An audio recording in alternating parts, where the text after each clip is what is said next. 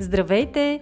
Ние сме Ваня Висарионова и Маги Пашова, а това е подкастът Мама говори, в който си говорим за всички вълнуващи теми от света на една майка. Бременност, раждане, възстановяване след раждане, хранене и движение, отглеждане на деца, управление на стреса, грижа за себе си и много други. Приятно слушане! Здравейте! Вие сте с поредният епизод на подкаста Мама говори. Аз съм Маги Пашова. Днес отново сме заедно с Ваня Висарионова и поредният полезен, интересен гост, който ще ни даде ценни съвети, но за него след малко. Отново сме в локдаун, а, случаите на COVID-19 растат, заедно с това се наслагват а, и сезонните а, вируси и изобщо всички като, като родители, като хора сме притеснени от ситуацията за себе си, за децата си, за това какви мерки да вземем и какво да правим, ако се разболеем. Затова съвсем естествено на фона на тази обстановка потърсихме в Мама говори да ни гостува лекар и то не какъв да е лекар, а педиатър. Наш гост днес е доктор Тея Александрова. Млад лекар, но с немалък опит. Доктор Тея, както ще я наричаме, е стъжувала в държави като Франция, Белгия и Япония. По-настоящем работи в спешното отделение по педиатрия в Пирогов част от екипа на медицински център Детско здраве. Здравей, доктор Тея! Добре дошла в Мама говори! Здравейте! Много ви благодаря за поканата и най-вече за доверието да чуете и моето мнение и моята информация, която имам да споделя. Наистина е голямо удоволствие и се надявам да е полезна за вашите слушатели. Ние сме убедени, че ще е така и винаги, винаги търсим мнението наистина на специалистите, които има какво да споделят с нашата аудитория, така че ние ти благодарим, че отдели от времето си, за да поговорим за наистина важни а, неща в а, тази нелека за всички ни обстановка. Mm-hmm, така се, да. И хората са много плашени, така че е хубаво да са добре информирани най-вече, защото на моменти паниката се засилва от това и тази дезинформация, която сякаш циркулира, така че а, моя апел към всички е преди да предприемат каквито и да е стъпки, да са добре информирани за въобще и тестове, и лечения, които искат да предприемат, така че определено мисля, че в момента е актуална тази тема, на която ще говорим. Да. Здравейте от мен, доктор Тея. Благодаря ти много, че откликна на нашата покана. Напълно съм съгласна с теб, че трябва човек да бъде информиран и да взима информирани избори. Много е странно, че напоследък хората като че ли не се доверяват на лекарите си. Не знам защо. По-скоро питат приятели, познати, което е странно, но да, ще се радвам много да чуем а, твоето мнение като професионалист, да ни дадеш повече информация, така че да се чувстват нашите слушатели спокойни, защото те пак носят отговорност не само за тяхното здраве, но и за здравето на техните деца. Преди да започнем с въпросите, разкажи ни малко повече за себе си, а, как отида да стъжуваш в други държави, къде беше най-интересно, защо още се насочи към медицина и защо към педиатрия, а не нещо друго. Ами така, значи накратко завърших медицински университет София, а, имахме много голям късмет по време на студентските години да ни организират а, такива обменни стажове в различни страни. А, и аз имах шанса да посетя наистина доста екзотични, включително Япония, Белгия и Франция, където а, там съм работила в, в Япония беше в, в анестезиологично отделение, така че там беше най-вече така интензивни грижи, операционна. А, най-интересен стаж за мен беше този, който е, беше във Франция, тъй като там бях в спешно отделение а, педиатрично. И определено и сега с моята работа в Пирогов в спешното отделение мога да направя директни прилики и разлики, да видя нали, метода на работа в двете места. А, така че това беше много полезен стаж за мене. А педиатрията, защо я избрах за мен, аз дори не мога да си представя а, с какво друго бих могла да се а, занимавам, различно от а, педиатрия. А, така че медицината, разбира се, е една страхотна наука, изключително интересна. Нали, трябва на човек да му е интересно това, с което ще се занимава. А и моите пациенти, които са в случая децата, са най-страхотната пациентска база, която би могла да бъде. Така че просто решението някакси да иде естествено при мене. Това звучи наистина като призвание. Ами, аз гледам да страни от тази дума, но да, т.е. някакси естествено винаги и още от малко така с по-малки деца обичах да си занимавам, да си играя и някакси комбинацията на това, че завърших медицина и моята така голяма обич към по-малките, някакси така си дойде естествено, да, определено. Да. А, а иначе, ако искате да ви кажа за Франция разликите за спешното отделение. Определено а, значи, любопитно да го чуем. Мисля, че това е да, любопитната тема. Значи, а, първо, най-голямата разлика, която аз забелязах, а, въобще не е в теоретичната и медицинската наука, която се работи. Тоест, а, принципите, по които работиме ние в България, са абсолютно същите а, стандарти, с които се работи във Франция. А, разликите, които най-така осезаемо виждах аз като бях там, аз бях там за един месец, бяха най-вече логистични. И, най- и те се потвърждават и сега, като работя в Пирогов. Просто при нас а, всеки процес а, е осложнен и то не за, за с медицински а, неща, а с административни и логистични от а, няколко стъпки, които трябва да преминеш, за да стигнеш до финалното решение. Така че това беше най-най-осезаемата разлика. Аз това го повтарям на всичките ми а, и пациенти, и приятели, че просто в България здравеопазването няма да влизам в тази тема надълбоко, но като цяло има голям потенциал. Просто има много организационни пропуски. Не е, не е друго нещо. Нали? Даже дори финансов ресурс не мога да коментирам, че кой знае каква разликата, колкото до просто чиста организация. Организация. Да, това може би до голяма степен сега всички а, го видяха и да. при цялата COVID-криза. А, малко преди нея пък проследихме а, дебатите за нова детска болница, национална да. детска болница. Много се надяваме този спор, който в момента не е актуален заради ситуацията в страната, но ще стане отново актуален в един бъдещ момент, да се реши в полза на, на децата и на медиците, които се грижат за тях, защото едните и другите заслужават а, да получат а, условия, където а, съответно медиците могат да се трудят, а пък децата да получат адекватна грижа. Така че наистина се надяваме на добро разрешение. И аз така, и аз така. Абсолютно, да. Добре, след тези така интересни подробности, които ни сподели а, за себе си, предлагам да се насочим към темата на нашия разговор а, днес, която е свързана наистина с а, върлуващите вируси, а, като започнем от самото начало, от а, А и Б, или от едно важно разграничение, което е редно да правим, а като че ли не винаги не всички правят. Вирус и бактерия. И да. двете са причинители а, на заболяване, но каква е съществената разлика и какво трябва да знаем по темата? Да, това, което именно и по-рано коментирахме с Маги, че просто някакви много генерални пропуски в образованието, здравното образование на хората, дори хора с така високо, високо ниво на образование, някакси пропуски в здравната култура на хората и я има. Така че да уточним най-есенциалното. Значи, бактериите, това са едноклетъчни организми, които те имат способността сами да се делят и сами да съществуват. Да, те имат нужда от гостоприемник, в случая нали, човека, но те могат сами да си извършват жизнения цикъл. За разлика от тях, вирусите, и те и това го пишат и по учебниците, че вируса е на границата между живата и неживата материя, защото той има само генетичен материал и една обвивка. Тоест той не може да се дели и да съществува без той да навлезе в наши клетки. И той на практика манипулира собствените ни клетки, така че да могат да изпълнят жизнения цикъл, т.е. размножаването на този вирус. Вируса, когато се размножи, той излиза от клетката, тя се разрушава и продължава напред своя път. И тук точно мисля, че хората могат много ясно вече да разберат и да запомнят защо е много трудно да се създаде лекарство срещу вирусите. Защото, както разбрахме, те използват собствените им клетки. На практика ние трябва да създадем лекарство, което да е насочено срещу нашите клетки. И затова е изключително трудно да се намери специфично лечение точно за вирусите. А това означава ли, Извинявам се, ако въпросът е малко неадекватен, но това означава ли, че вирусите са по-скоро изкуствено създадени? Някакси с такова впечатление остава. Или не? Те едно бактериите си живеят вътре в нас, пък вирусите някъде отвън идват и се захващат за нашите клетки.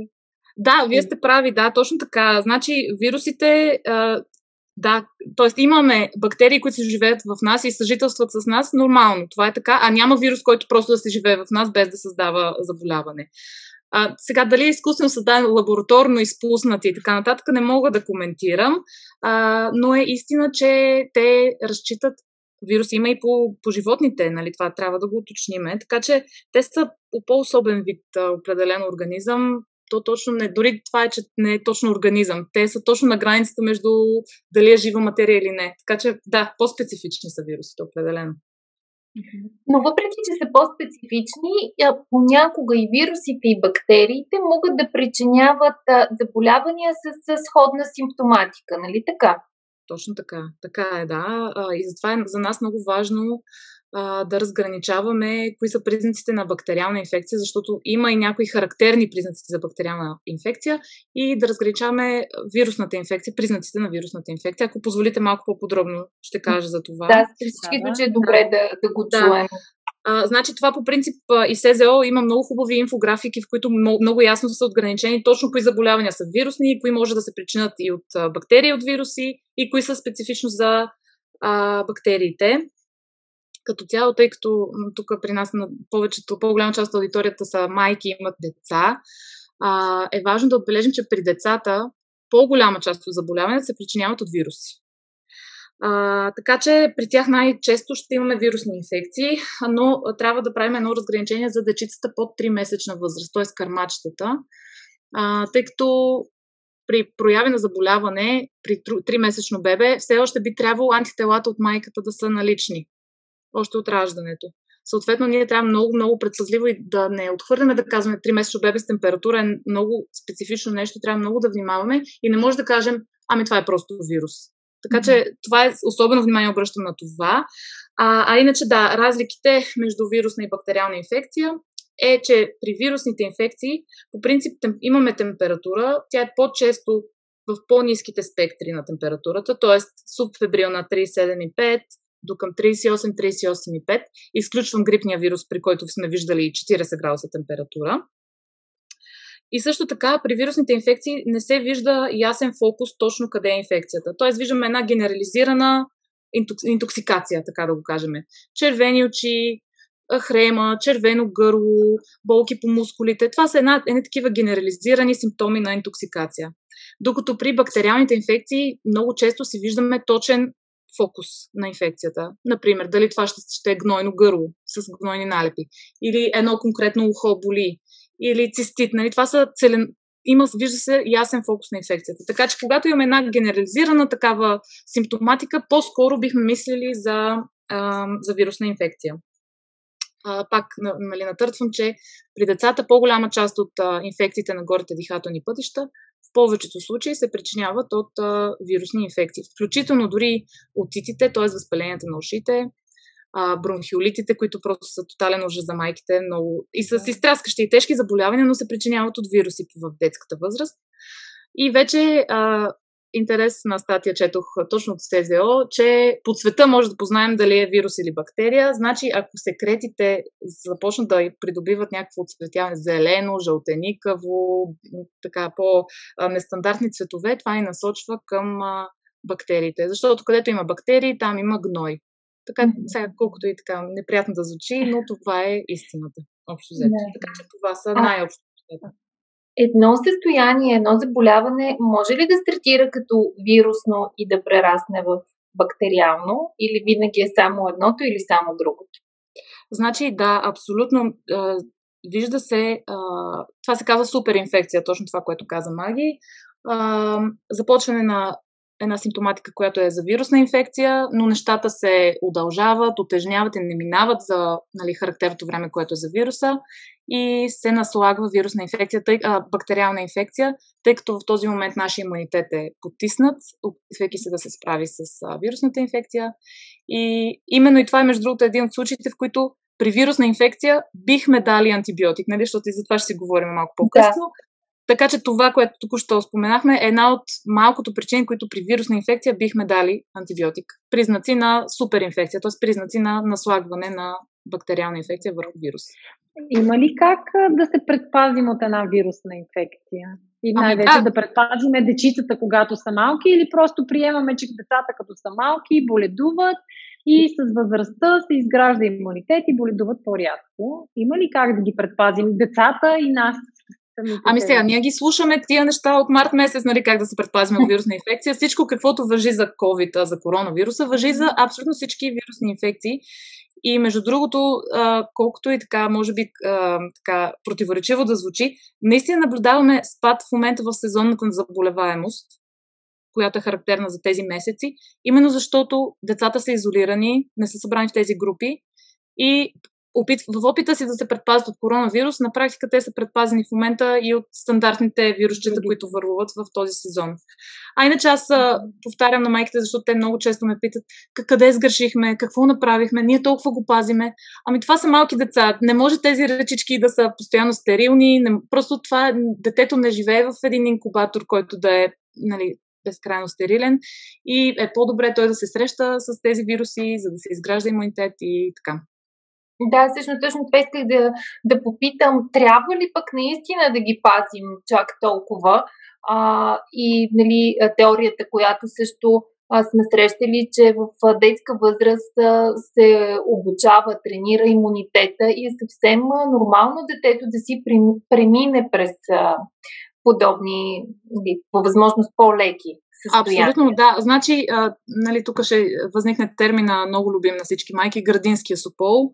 Да. Така. Градинския супол е точно това. Детето се запознава с всички тези различни вирусчета и лека по лека, за, за жалост е на гърба на родителите, защото те го изживяват изключително тежко заедно с детето. А, но с градинския супъл на практика ние виждаме нагледно как детето лека по лека се изгражда своя имунитет. И между другото сме виждали при деца, които не са ходили на детска градина, с цел да се предпазят по-дълго или така се, е стек, така се стекли обстоятелствата. Виждаме, че те карат този градински супол, започват да го боледуват всъщност в а, училищна възраст. Просто защото това е момента, в който той, те пък навлизат в средата с всичките тези а, вируси трябва ли да се опитваме да пазим децата? Ами, опитайте се, но смисъл те ще боледуват със сигурност, за жалост това е истината. А, важното е ние да се опитаме с нашите действия да им подсигурим един максимално така здрав организъм, който да посрещне всички тези причинители, а, за да може да протечат, да протекат нещата максимално леко и без, без осложнение. Добре, тук като казваш, ще им подсигурим един здрав организъм. Мисля, че тук може да навлезем в една друга тема, по която а, също има много, много мнения и много противоречиви аргументи. А, Модерно е, дори още преди COVID ситуацията, mm-hmm. от а, началото на есента, така майките започват да дават разни имуностимулатори на децата под формата на различни добавки, витамини, водорасли, всякакви тинктури а, и, и, и неща. Доколко този подход е безопасен или обратно крие рискове и трябва ли да го следваме или не? Ох, това за мен е, честно казано, една болна тема, защото наистина много често влизаме с родителите в така коментари и разговори. трябва ли да се дават, кажете нещо да му дадеме, някакво сиропче да му даваме. А, за мен е а, едно балансирано хранене по принцип и една така разнообразно балансирано хранене, между другото и Маги ще много повече знае от мен тази тема, е абсолютно достатъчно да осигури на детето всички необходими а, градивни елементи за един здрав имунитет. И физическата активност, и добър сън, и просто далече от екраните, почивка, активна почивка на свеж въздух, закаляването. Всичко това са неща, които са така естествени да. методи да може да осигурим един хубав здрав организъм на децата. И аз винаги им напомням, че те самите също са били деца. И ги питам, вашите майки, дали са ви с извине, зобили с всичките тези добавки, едва ли. Тоест, някакси ние все пак сме успели да израснем, да станем големи хора и без всички тези хиляди добавки. Уточнявам, че има някои а, състояния, които нали, хиповитаминозите, когато имаме доказан дефицит на витамини, нали, тогава си е показано да се използват а, нали, добавка на витамини или някои други имунокомпрометирани деца. Нали, това са по-специфични случаи, които в по-голяма част от децата не въжи. А, по принцип, за успокоение на родителите, аз им казвам, давайте мултивитамини, но това не ви, то си го пише на опаковката, не замества да. балансираното и пълноценно хранене. Така че хубаво, давайте им на децата, там има точно водораслите, които коментират. Те са хиляди неща, ако е да, за тяхно спокоение да си дават. А, до, нали, тук пак уточнение. Има някои имуностимуланти, които четохме на скоро статии, че а, могат да повишат риска от автоимунни заболявания. Mm. Което, между другото, в момента в нашето общество, преди корона кризата, беше намалял процента на инфекциозни заболявания и нараства този на автоимуните и алергични състояния. Така че всичко това се дължи до някъде също и тези свръх стимулиране на имунната система с най-различни добавки, а и от друга страна този опит постоянно да сме максимално стерилни в инкубатори, нали, този организъм трябва все пак този имунитет да се изразходва в нещо. Той ако не се изразходва в нещо, той ще почне да атакува собствените ни клетки. Така че общо взето това. Да, абсолютно. Аз напълно и изцяло споделям а, твоето мнение по отношение на, на, на добавките, на имунитета и разнообразното хранене. Много често и на мен ми пишат а, майки и ме питат какво давам аз на моите деца. И аз на всички отговарям, че аз се старая да ги храня разнообразно за сезонна храна. Единствените неща, които давам са витамин D през зимния сезон. А, и а, омега-3 периодично, защото а, напълно доказано, че диетата ни е бедна на източници mm-hmm. на, на омега-3. Ако не можем да хапваме 2-3 пъти в седмицата мазна риба, това почти никой не го прави и няма и добри източници на, а, на чиста риба, тогава е хубаво да суплементираме с а, качествени а, източници на омега-3, но това са единствените неща, а, които, които давам. Ако нали, при някои от децата тръгне а, простудно, вирусно заболяване и педиатър назначи витамини за периода на, на лечение, тогава давам, но не и на общо основание, mm-hmm. профилактичност, цел стимулиране на имунна система и така нататък. А, така че смятам, че наистина към тези неща трябва да подхождаме сериозно и това, че си мислим, че те не вредят, може да е вярно, но, но не може да сме напълно сигурни. Не, не. А тук ще се включа, между другото, имахме а, един пациент, чиято майка, той вече беше на 13-14 години, а, за витамин D. Нали, аз съм правила после също за, за витамин D, че човек трябва да той е хубаво да се суплементира, т.е. да се добавя към диетата, но трябва да, пак да сме внимателни, защото това дете от толкова много години той получава някакви изключително високи дози в опит да се стимулира имунната система, но знаете, това витамин D всъщност и част от ефектите му е да нарасне калция в организма. И той беше получил много тежко бъбречно осложнение и на практика запълване на бъбреците с калциеви кристали, точно от този, това прекомерно витамин D, което беше получавал. Така че човек наистина трябва да е внимателен и просто ако може по максимално естествен път да се придобие този така здрав организъм, това е най-добрият подход. Да, тук основ... пак, пак опират нещата до информираност. Витамин D е масно разтворим витамин, той се натрупва в организма, не може дълго време да приемаме високи дози и да си мислим, че това няма да има ефект върху а, организма. Но, а, както каза и ти в началото, всъщност това е един от големите ни проблеми, може би, че в училище научим достатъчно а, така, неща свързани с здраве, с хранене, което а, масово ням, хората нямат тази нужна здравна култура, но те не са виновни за това. Mm-hmm. Просто mm-hmm. това нещо липсва в а, образованието, за съжаление. Така. Точно така. Още един последен въпрос имам в тази връзка с, се, да. с имунитета а, и, и грижата за него. Какво мислиш за, за пробиотиците, за чревната грижа? А, вече недвусмислено е доказана връзката между общият имунитет и така добрият чревен баланс. А, и в тази връзка, какво е твоето мнение по отношение приема на пробиотици? той необходим ли е или е необходим в определени условия. През другото време отново може да залагаме по-скоро на разнообразно хранене, пробиотични храни. Ами сега, нали, точно това, този термин микробиом, който е всичко това, което живее, всичките бактерии полезни, които живеят в нас, тя, тя ги има навсякъде и точно това те ни осигуряват баланса когато се срещнем с вредна бактерия, да успеем да балансираме и те на практика заемат свободните места по повърхността на нашите клетки и не позволяват на вредните бактерии да, се, да ни атакуват до, до, до, до, до, такава, до такава степен. А иначе, да, значи определени случаи аз си обичам пробиотиците и си ги препоръчвам на моите пациенти, особено при а, чревни оплаквания, а, също така при а, чревните инфекции, т.е. диарийните състояния.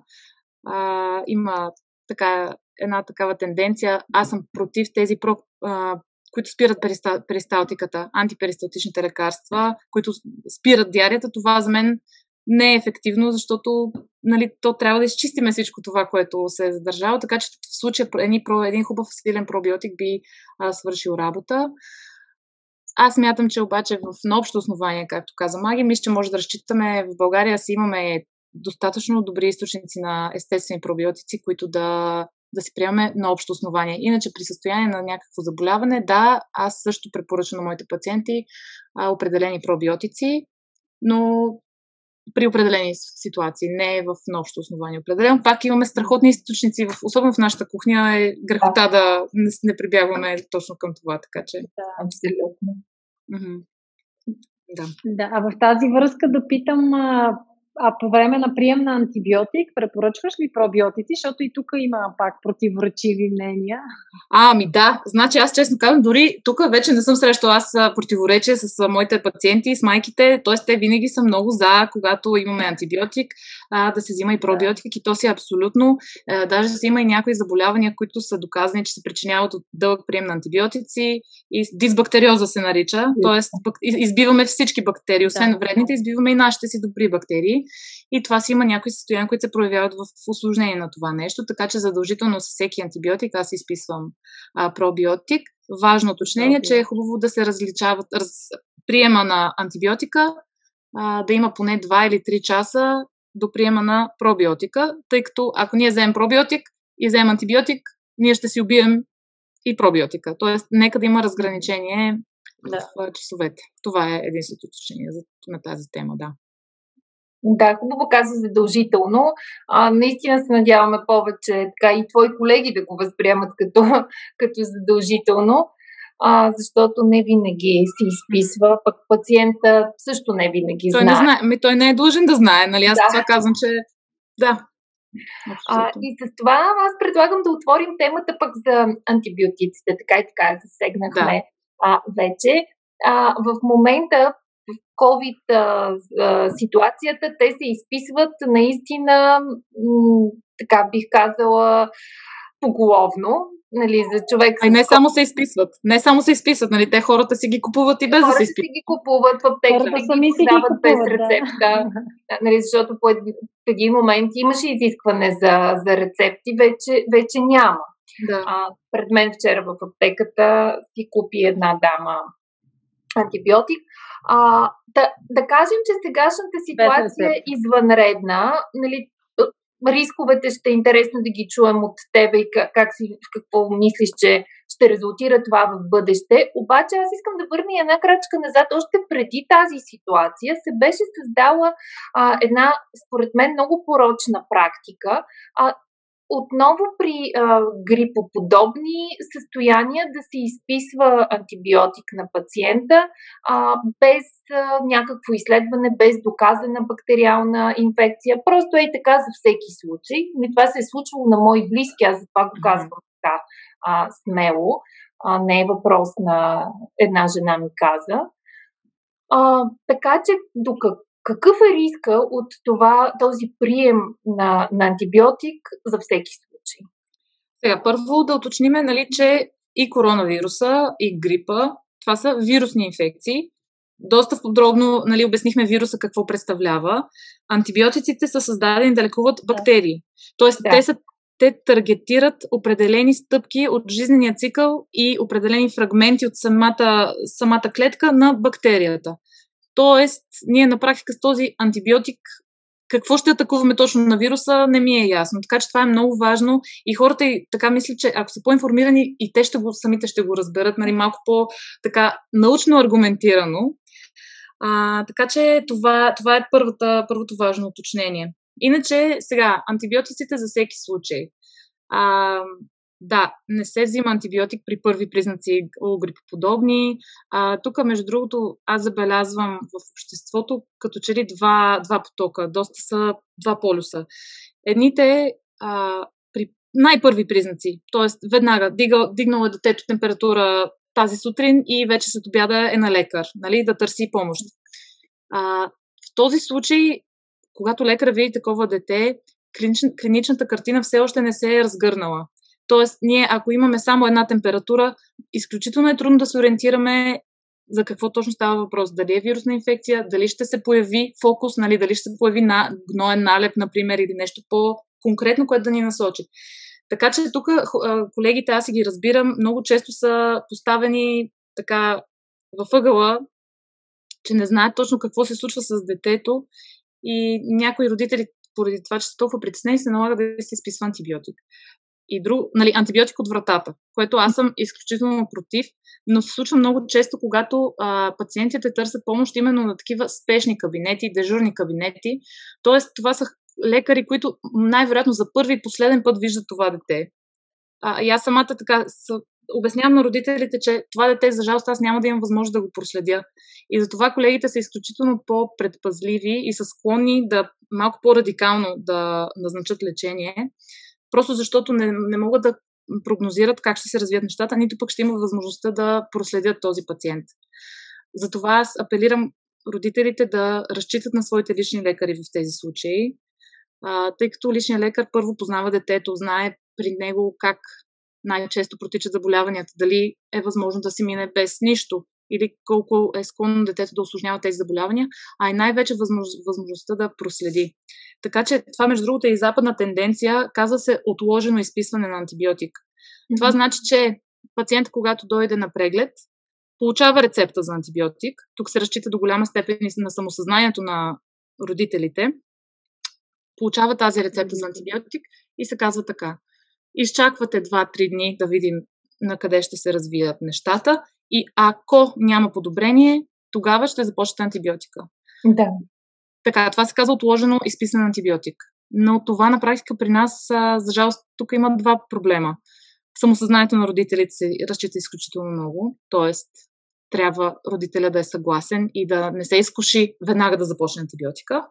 И второто нещо е да има тази възможност за проследяване. И затова аз много наблягам на нашите пациенти, родителите на нашите пациенти, до голяма степен да разчитат на техните лични лекари. Ако случайно не могат да разчитат на тях, да, да ги сменят. Просто това е истината. С малки деца човек трябва да може да разчита на някой лекар, който да ги проследява, защото, знаете, при малките деца нещата са много динамични и се променят с часове.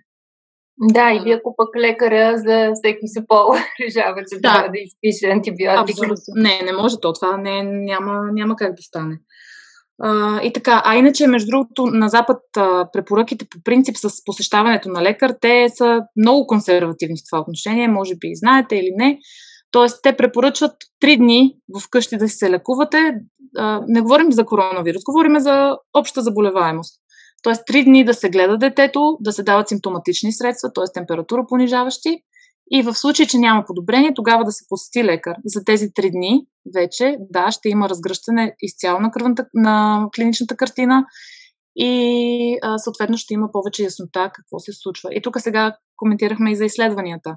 Също, ако детето е проявило някакви симптоми преди 3 часа, много малко вероятно е кръвната картина да покаже нещо, защото просто не е реагирал все още организма на това нещо, на това състояние. Така че а, до някъде знам, че са много предпазливи някои родители и се плашат и се стряскат и го разбирам, но ако могат да запазят самообладание поне 24 часа да видят на къде ще стръгнат нещата и за нас лекарите ще е голямо облегчение, за да може да видим да, дойдем, да се появи детето при нас с вече малко по-разгърната картина общо Да, това е много хубав съвет и аз даже ще дам съвсем пресен пример от а, нещо, през което преминахме миналия месец с а, моето дете. А, имахме час за, за консултация при личния лекар и за поставяне на вакцина, но през нощта той вдигна температура. Аз нямаше да го заведа на следващия ден, нали, само заради mm-hmm. температурата, но така или иначе имахме. А, час отидох, докторката го прегледа, видя леко зачервено гърло, нали, не постави ясна вакцината, той си беше с температура. А, даде им някакви насоки за симптоматични лекарства. След два дена температурата спадна и изби обрив. Той mm-hmm. се оказа с розеола, бебешка розеола, да. шарка. А, това нямаше как да се види в, в първия момент.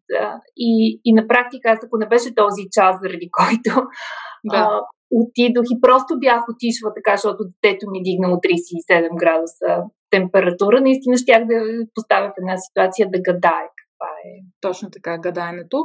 А иначе, абсолютна индикация за изписване на антибиотик, знаете, изолирането на микроорганизъм от секрет. Тоест, взима се гърлен секрет, три дни се чака и тогава се вижда расте ли нещо или не расте, или от носен секрет, или от стерилна урина, или пък от а, фецес. Така че това са абсолютните индикации. На Запад до голяма степен а, спазва това правило, т.е. нищо, че детето е доста болно, с висока температура, ние ще си чакаме да си видиме потвърждения от лабораторията за съответния нали, микроорганизъм. Което до голяма степен пък при нас а, не го спазваме точно по този начин. Т.е. ние изписваме а, емпирично антибиотик, което означава, че, но, пак казвам, това е при индикации за, че става въпрос за бактериална инфекция. Ние ги коментирахме по-рано. А, ние виждаме къде се намира инфекцията и според най-честия причините на това нещо изписваме подходящ антибиотик за това. Вече в последствие, но леги артис, т.е. по законите на, на на изкуството, би трябвало да, преди да се започне този антибиотик, да се вземе секрет, за да може да имаме ориентир какво е било там и дали антибиотик, който сме избрали, е бил подходящ, за да можем в последствие да го коригираме, ако се налага. Да. А, добре, ние много говорим, че не е окей okay да се дават антибиотици за всеки случай. И все пак, защо не е добре? Какъв всъщност е риска при неправомерния прием на тези лекарства? Ами да, то между другото и сега ние а, ще го видим, предполагам, след няколко месеца с тази корона криза, в която просто поголовно се приемат антибиотици. Азитромицина, предполагам, че вече никога няма да ни свърши повече работа, защото в момента мисля, че всеки човек съвсем профилактично си е на азитромицин, например. А, това е една прекрасна предпоставка. Приемат на антибиотици при всяко малко заболяване е чудесна предпоставка за антибиотична резистентност, което означава, че, разбира се, бактериите са изключително а, умни а, организми и те, когато се срещнат с определен, а, определено медикамент, те така променят своята структура и процеси, че да не биват повлиявани от съответното вещество. Така че ние, когато масово приемаме, когато дори нямаме бактериална инфекция, а, когато приемаме антибиотици за щяло и на щяло, това е просто една прекрасна предпоставка бактериите да се запознаят, макар и не в лечебна доза, да се запознаят с а, съответното лекарство, така да си напаснат а, свойствата, че после да не може да свърши работа.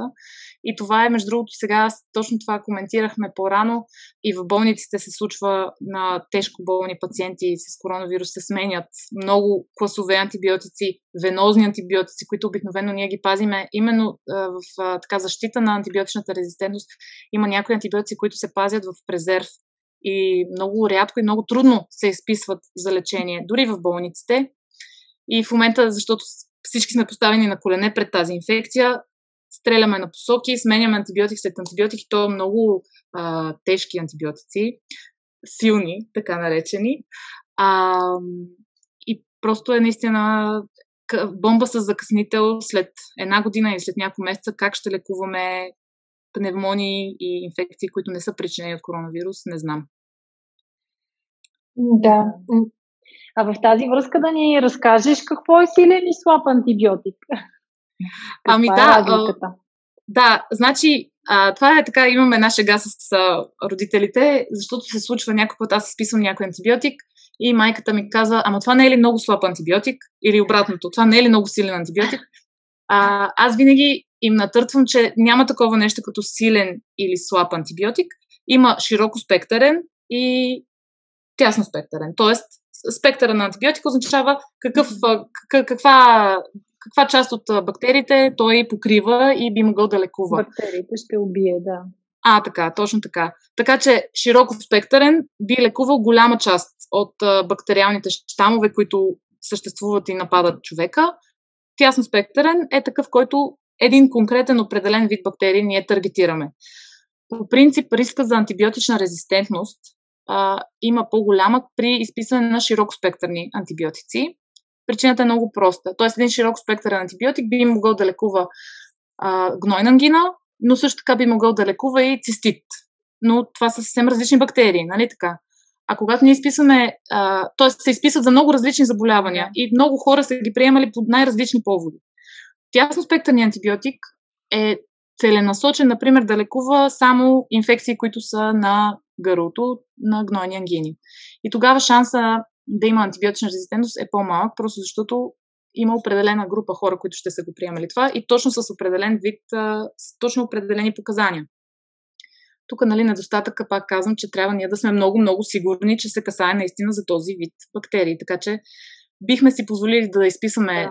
тясно спектър антибиотик при наличие на изолиран секрет от микробиологията и налична антибиограма, да се уверим, че наистина този антибиотик ще ни свърши работа. А, доктор Тея, когато говорим за антибиотична резистентност, тя конкретен човек ли касае или конкретен продукт? Имам предвид, ако човека Хикс е приемал антибиотик и, да кажем, неговият организъм вече е изградил а, такава резистентност. След време, ако по някаква принужда му се изпише същия антибиотик, той няма да му свърши работа на този конкретен човек. Или това нещо се натрупва на популационно ниво и в един момент продукта Хикс спира да работи за тази популация. Да, значи точно така. Това е глобален, не само популационен, т.е. глобален проблем е антибиотичната резистентност.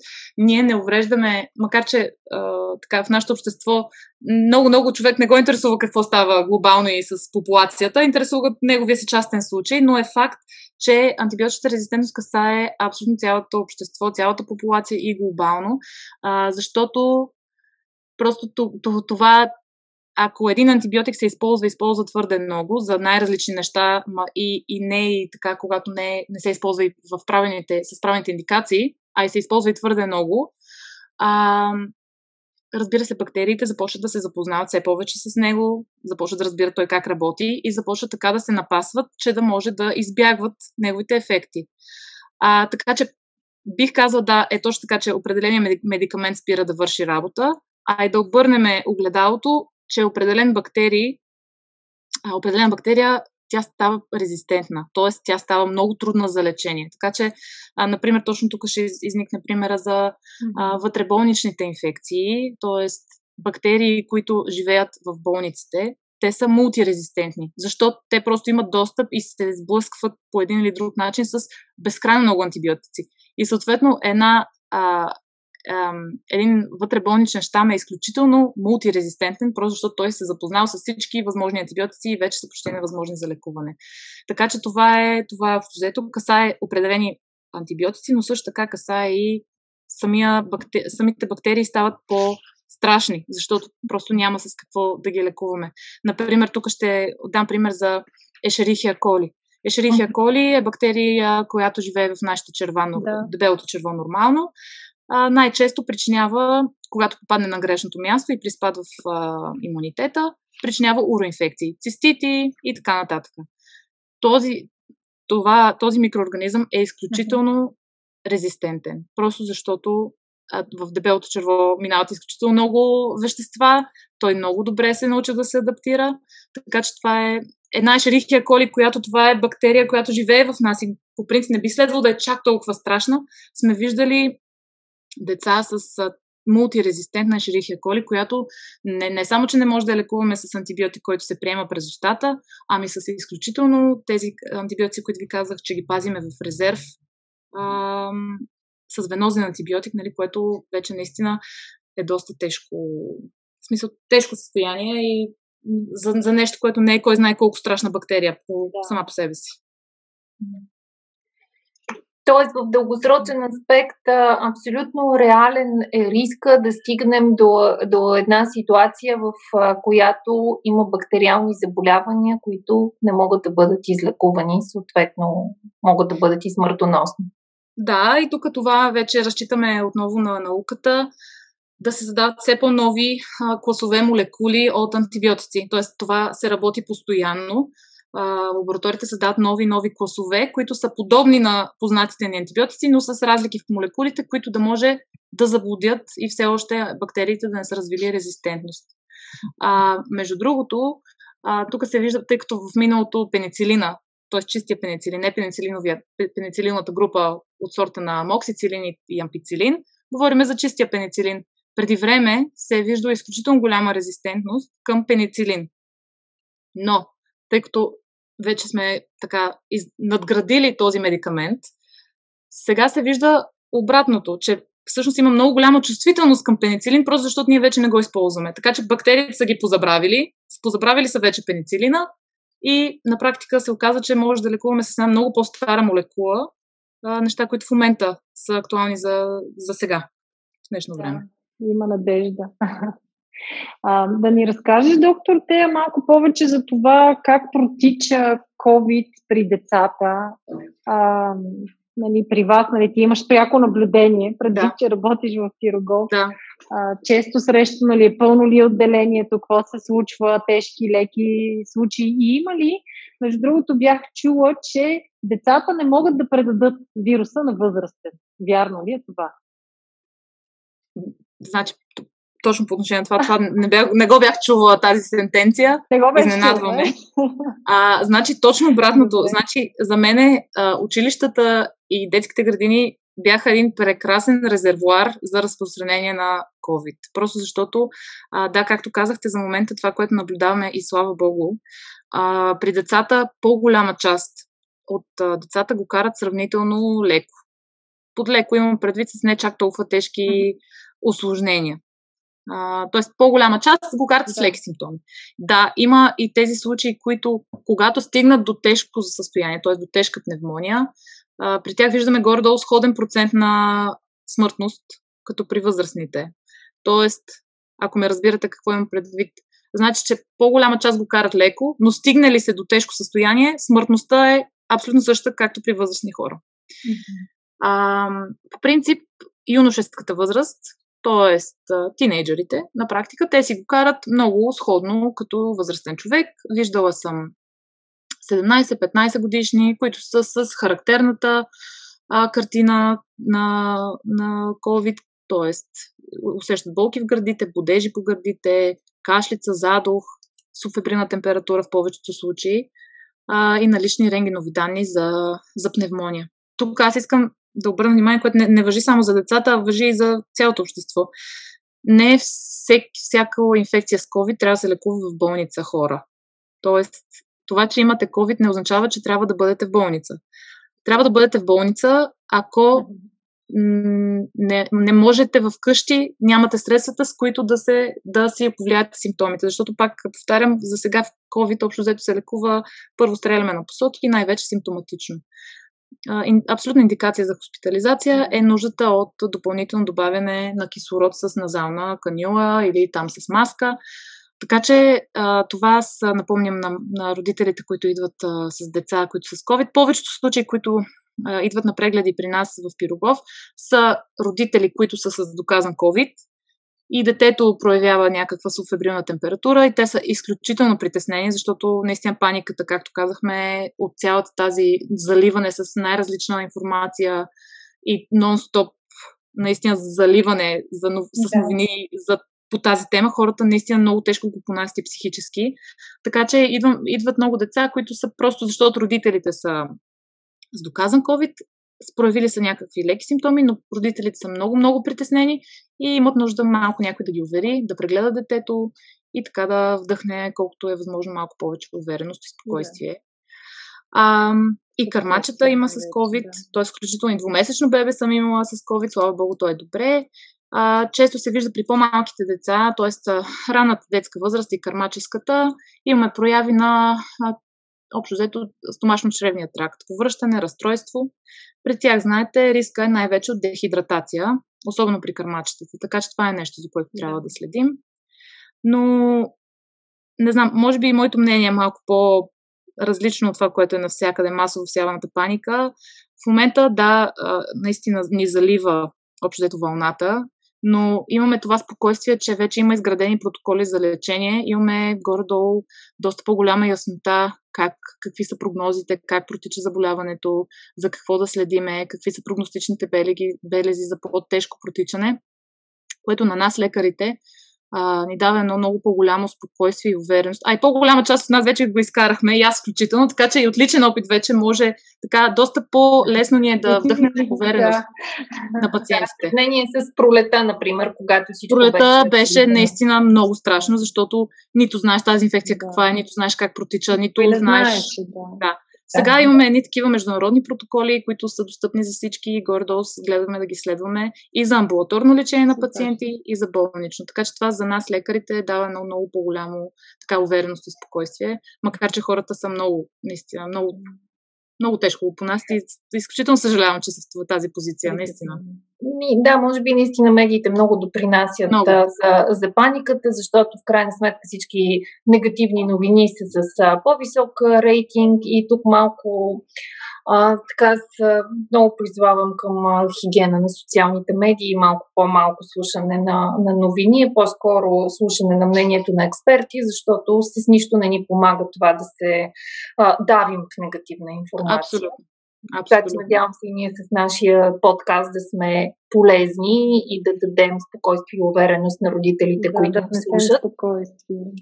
Говорим си за COVID, защото в момента това е актуална тема за, за всички, но ние се надяваме, че нашия подкаст ще се слуша и много след като COVID-кризата отшуми. Нещата, които си говорим за вирусни и бактериални инфекции при децата, ще са си общовалидни, защото те ще си останат и след пандемията. И в тази връзка един финален въпрос, който искам да ти задам, който вълнува много родители е независимо дали говорим за вирусна или бактериална инфекция, тя много често при децата протича с повишена температура. И тук има едно голямо разногласие между родители и дори между лекари, кога температурата трябва да се сваля а, и кога да я оставим да си свърши своята работа, именно унищожение на причинителя. Какво е твоето мнение по въпроса? Да, много хубаво каза, че а, температурата има своята роля. Винаги го повтарям, то даже ми е станало вече като мантра. Температурата е естествен защитен механизъм на организма. Тоест, това е нещо, нашия организъм се опитва да се пребори с съответния причинител а, тя има своя смисъл и своя биологичен, нали, биологична логика за нея. А, в принцип, ние считаме за повишена температура всичко, което е над 38 градуса. А, да, наистина има разногласия. Някои лекари, лекари казват над 38,5, други казват над 38. А, има родители, които дават темпер... температура понижаващи, когато температурата е 37,3, което аз много често ги апелирам и им напомням, че това дори не се счита за повишена температура. Тоест, ние субфебрилната ни температура е 37,5 до 38. Всичко под 37,5 бихме могли да го считеме за горно гранично нормално. На практика абсолютно нормална температура, която дори се влияе от външни затоплящи фактори. А, моето мнение за температурата. Значи аз също им казвам на родителите под 38 да не дават температура понижаващи. Но най-вече водещото е, защото всеки родител си познава детето много по-добре, отколкото аз познавам тяхното дете. И затова винаги им казвам да следят състоянието на детето. Ако то е с 38,3 и си играе, и скача, и яде, и пие, и, и, и, и, и се забавлява, и се смее, ми, няма нужда. Той, ако си е добре, сега защо ще му даваме? Та температура ще си му свърши работа, ще се пребори с причинителя, но пък не му влияе толкова тежко. Ако обаче е с 38 градуса и го виждаме това дете, че е изключително отпаднало, отпуснато, нищо не яде, ами няма да го мъчиме, аз поне не бих. Нали, няма да го мъчиме да го чакаме само и само 38,5, защото докторката е казала. Така че а, аз си мисля, че без да го казвам, родителите си го правят това. Ако детето се чувства зле, дайте му температура понижаващо. Причината да няма смисъл да даваме антипиретик температура понижаващо при температура 37,5 е, че е много възможно ние да дадеме температура понижаващото на 37,5. Следващите няколко часа температурата да се продължава да се покачва. Ние вече да сме се изразходвали патрона, така да го кажем, т.е. шанса да помогнем. И има един момент, в който повдигаме рамене, детето е с 38,5-39 и вече сме дали преди 45 минути сме дали вече на 37,5. Така че, по принцип, аз им казвам така. Следете състоянието на детето, изчакайте да се дигне температурата до край, т.е. нека да поседи един така половин час до 45 минути с стабилна температура, да видите, че няма да тръгне нито сама да спада, нито пък да се покачва. И тогава дайте над 38. Това са моите препоръки, макар че когато бях с COVID, видях какво е с 375, как се чувстваш и просто ги съжалих горките деца, че им се кара на родителите да не им дават. Така че пак индивидуална е ситуацията и зависи, зависи, зависи от състоянието на детето най-вече. Да, да, да. Да. да. Супер, много, да, много интересно, доктор Тея. Определено съгласна съм с теб, че родителя най-добре си познава детето Абсолютно. и трябва той да преценява. Да. Ние сме ти подготвили накрая една изненада. Имаме рубрика Вярно-невярно, в а, която нашите гости отговарят нали, на твърдения с вярно и невярно. Добре. А, обаче, да. А, да, преди да преминем към рубриката, само така малко, да, малко по-оптимистично или по-скоро реалистично, не знам, да ни кажеш своите предположения за край на кризата, ако въобще може да се даде такова. Ох. Ами, значи, опти... не знам, значи аз се надявам все пак към март месец да се приключи вече всичко това. Mm-hmm. Тоест една година да е мина, откакто ни удари нас. Добре. Нещо, което обаче малко ме Добре, притес... значи. притеснява, което ме притеснява е, че тук гледах една статистика, една анкета между българските, българския народ. Би ли се вакцинира с вакцината срещу COVID? И 80% казват, че не. Така че, така. Това е, просто го оставям така във въздуха. Надявам се да е март месец всички сме много наистина изморени, не само а, лекарите, че работиме с това, ами виждам, че обществото просто много са изтощени, много са притеснени хората и наистина са изчерпани. Така, надявам се максимално бързо да свърши и да дадат резултат поне сега тези мерки, които са се предприели, да видим позитивен резултат, за да може най-сетне да се върне живота малко по да се нормализира, защото наистина всички са много, много изморени вече, за жалост. Да, дано, дано, да. пожелаваме си го Абсолютно. да свърши. И да, да преминем да. към нашата рубрика, нашата, която... Да, забавна рубрика. Добре. Вярно, невярно. Готова ли си? Да, ама бъ... само да кажа, за време ли се... За време не, ли... не, не, не, разбира се. И ако а, искаш добре. някъде, може да отговаряш и с повече от едно... А, добре. Всъщност, да, предизвикателството, предизвикателството за хора на науката като тебе е именно това, че за тези твърдения е трудно да отговориш с, а, с една дума. С една дума. добре. Да. Готова ли си? Да. Добре. Студеното време ни разболява. Невярно. Миенето на ръцете не убива микробите. Невярно. Добре. Чесънът повишава имунитета. Вярно. Антибиотикът предотвратява осложнения при вирусни заболявания. Ох, тук ме затруднихме с една дума. А, ще кажем невярно, защото това е всъщност а, така, съобщението, което искам финално да се запомни, че не антибиотика, няма да направи вируса да протече по-леко на практика. Добре. Температура до 38,5 не трябва да се сваля. Но ти даде подробно обяснение преди малко, така че да, там... Невярно. да. Алергичните деца са с по-слаба имунна система. М- ами, вярно, но ако ми позволите да кажа защо се, да. да се аргументирам. Тоест, алергичните деца са алергичен терен, говорим и тези с астмата. Просто при тях не, че им е по-слаба имунната система, а дори много малки вирусни инфекции, които обикновено протичат при децата с а, такъв а, нормален имунитет, а, при тях протичат тежко, защото имат такъв, такава бурна реакция към съответните причинители. Така че не, че по-скоро са склонни да се разболяват по-лесно, а по-скоро по-тежко протичат при тях нещата. Да, да, това е много хубаво уточнение. Да. Благодаря ти, че го направи. Последно, профилактичното даване на имуностимулатори през вирусния сезон предпазва от разболяване. Невярно. Невярно. Невярно. Ама добри, добри бяха въпросите. Наистина леко така, с а, малко вратка, така че добре, добре, харесва. Да, мислили сме ги да бъдат провокативни. Точно провокативни са, да. Много ми харесаха, да.